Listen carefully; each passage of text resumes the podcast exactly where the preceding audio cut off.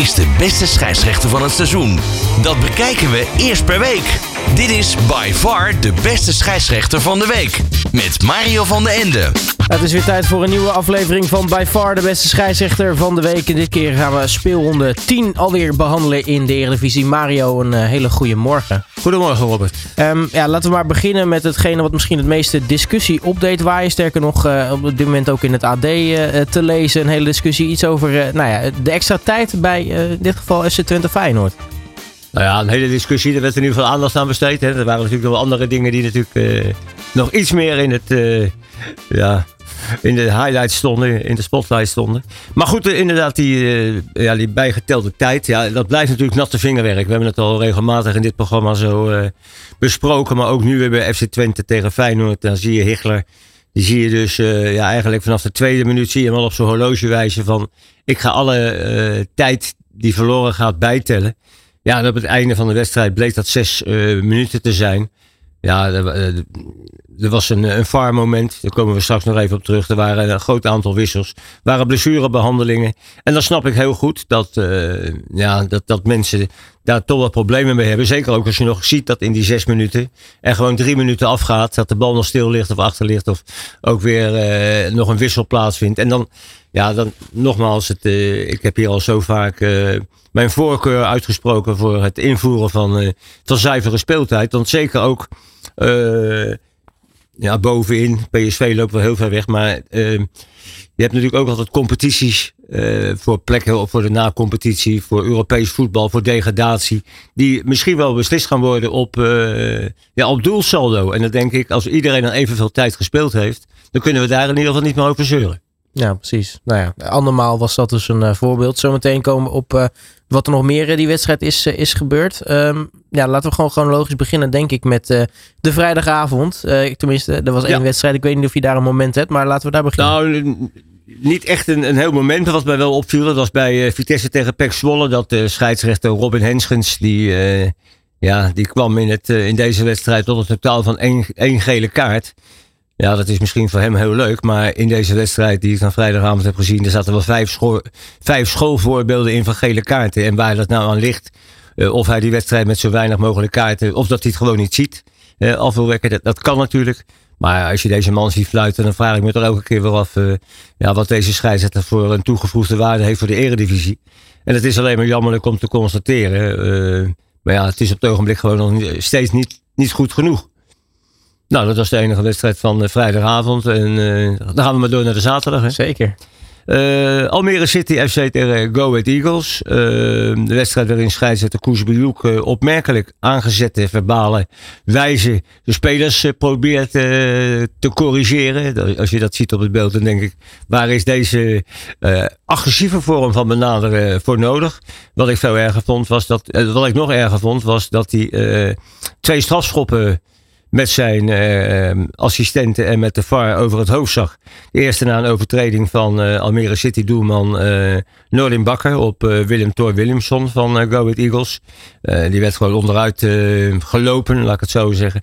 En in de tweede helft toen Almere City speler Lobic Mebo Show, dat fantastische namen tegenwoordig. Overduidelijk in het strafschotgebied een flinke duw gaf. Die werd bijna van binnen naar buiten het strafschotgebied geduwd. Ja, en uh, dat was Jacob Breum die uh, ja, op de grond gegooid werd. Uh, vreemd genoeg bleef ook uh, uh, Martin Perez van de situatie af. ik, denk, ik weet niet of hij contact heeft gehad met Koezewiek. Maar het lijkt er in ieder geval op dat hij zijn vorm van vrijdagavond bij ADO Den Haag tegen VVV Venlo had meegenomen.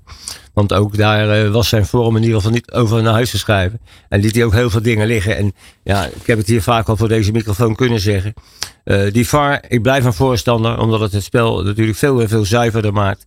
Maar het heeft natuurlijk wel met kwaliteit te maken hoe, hoe het uitgevoerd wordt. Fortuna Sittard tegen FC Utrecht. Dat was een schot van Alen Halilovic van Fortuna Sittard.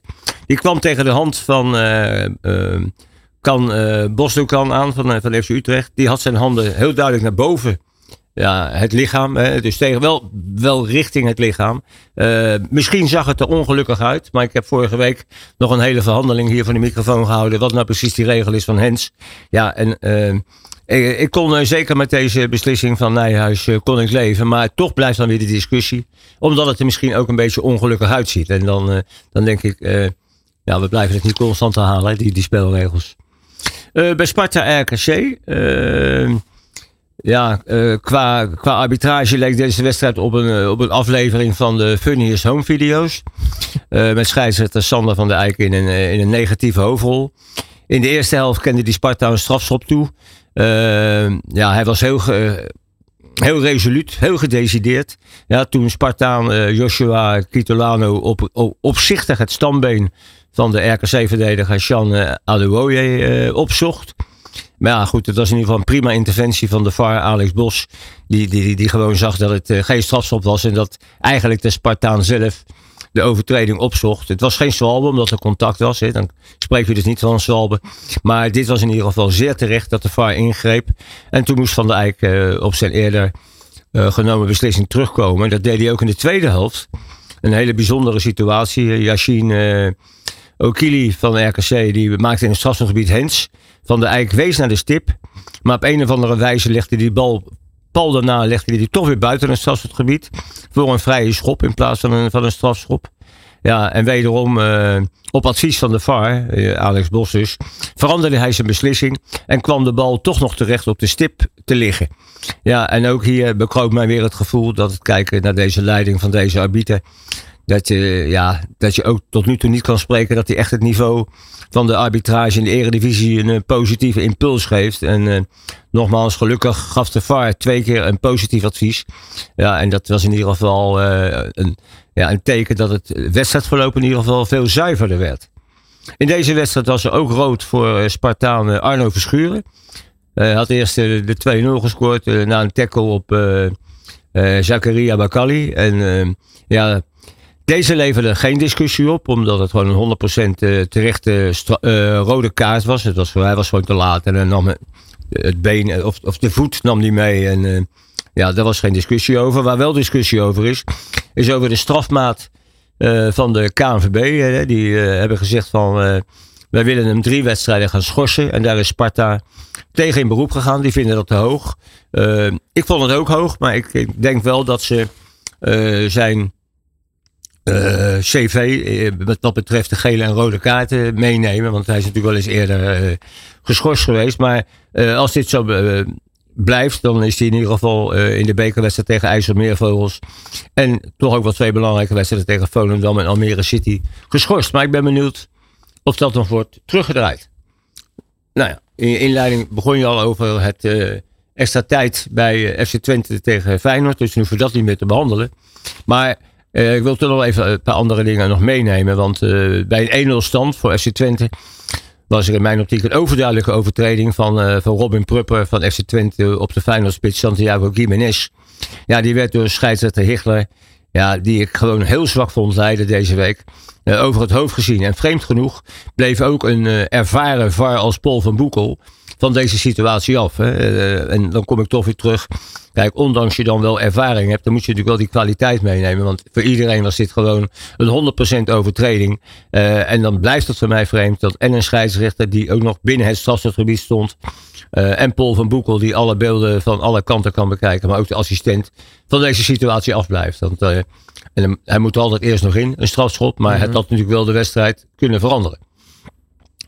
Ook bijzonder was dat uh, voordat de 2-0 van Ricky van Wolfswinkel werd goedgekeurd, was er nogal een discussie of het ja of nee buitenspel was.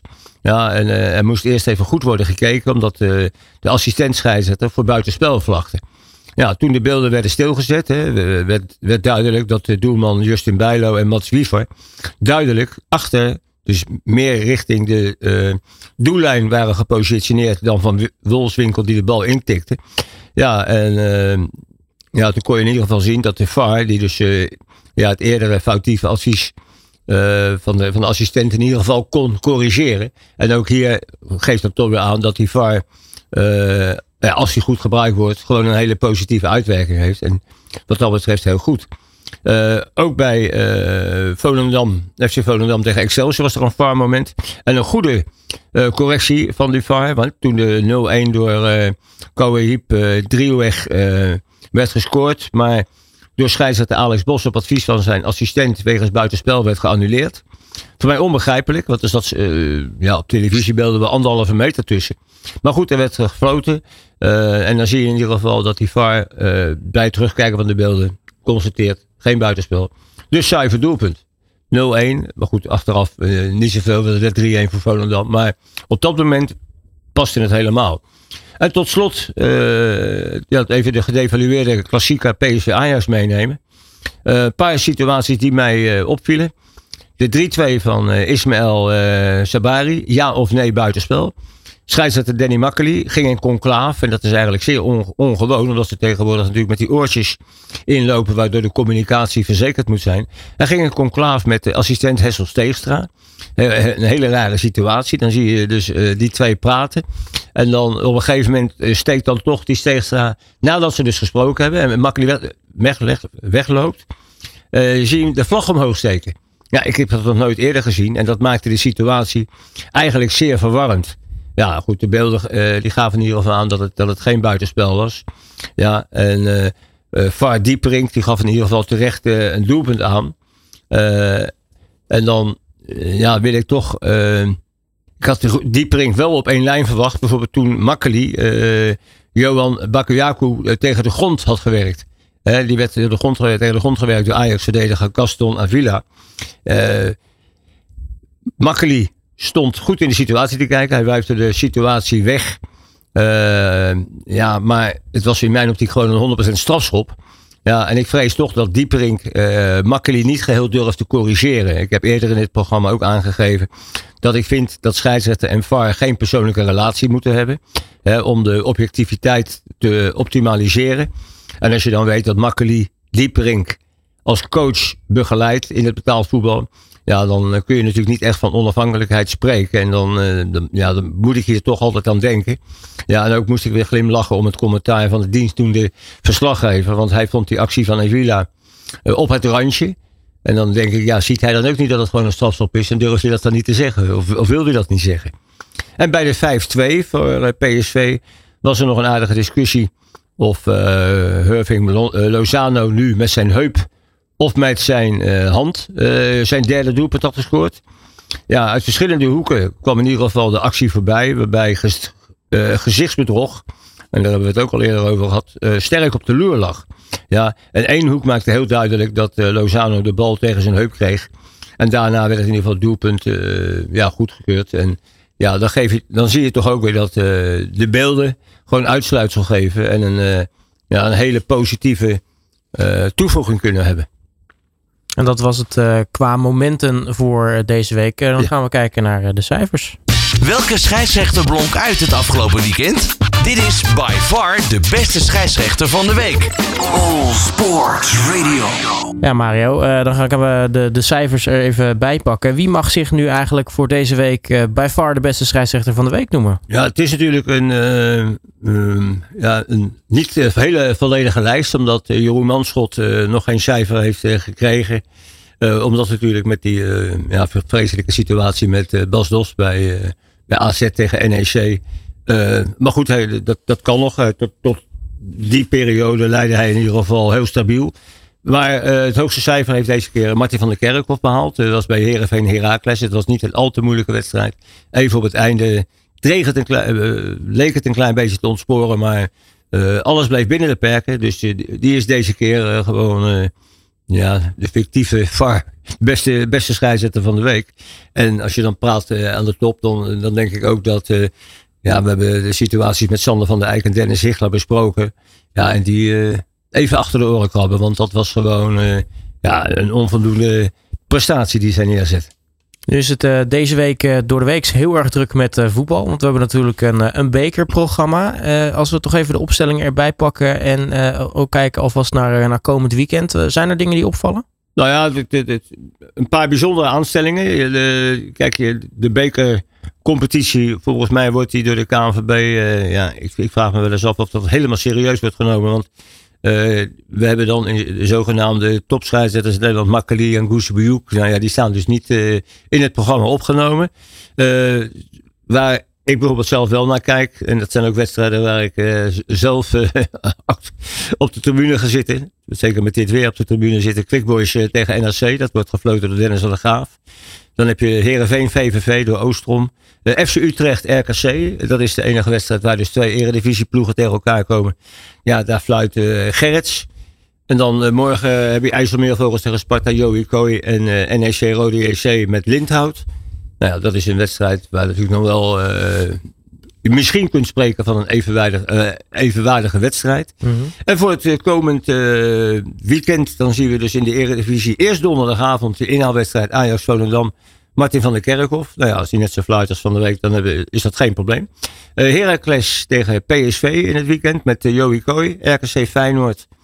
De Paul van Boekel, dat is dan altijd wel leuk. Hè? Dus afgelopen zondag was hij dus zwaar. Uh, en dan zit dat gevalletje van uh, Santiago Gimenez misschien nog in het achterhoofd, die, die toen miste. Nou, ik hoop in ieder geval dat hij dat soort situaties zondag niet mist. Excelsior AZ met Gerrits. Dus die, die, die, mag twee keer aan de bak. De Utrecht-Twente, ook altijd een beladen wedstrijd met Goesebejoek. En dan Ajax-Herenveen met Sander van der Eyck. Nou, dat zeg ik. Ik hoop dat hij in ieder geval in die tijd even achter zijn oren heeft geklapt. Hoe hij afgelopen weekend het er vanaf heeft gebracht. Nou, dan was dat dan voor uh, by far de beste scheidsrechter van de week voor uh, speelronde 10. En dan uh, spreken we elkaar natuurlijk volgende week weer als, nou ja, 10 plus 1 speelronde 11 van de beurt is geweest. Helemaal goed, dankjewel. Dit is Tot... by far de beste scheidsrechter van de week. All Sports Radio.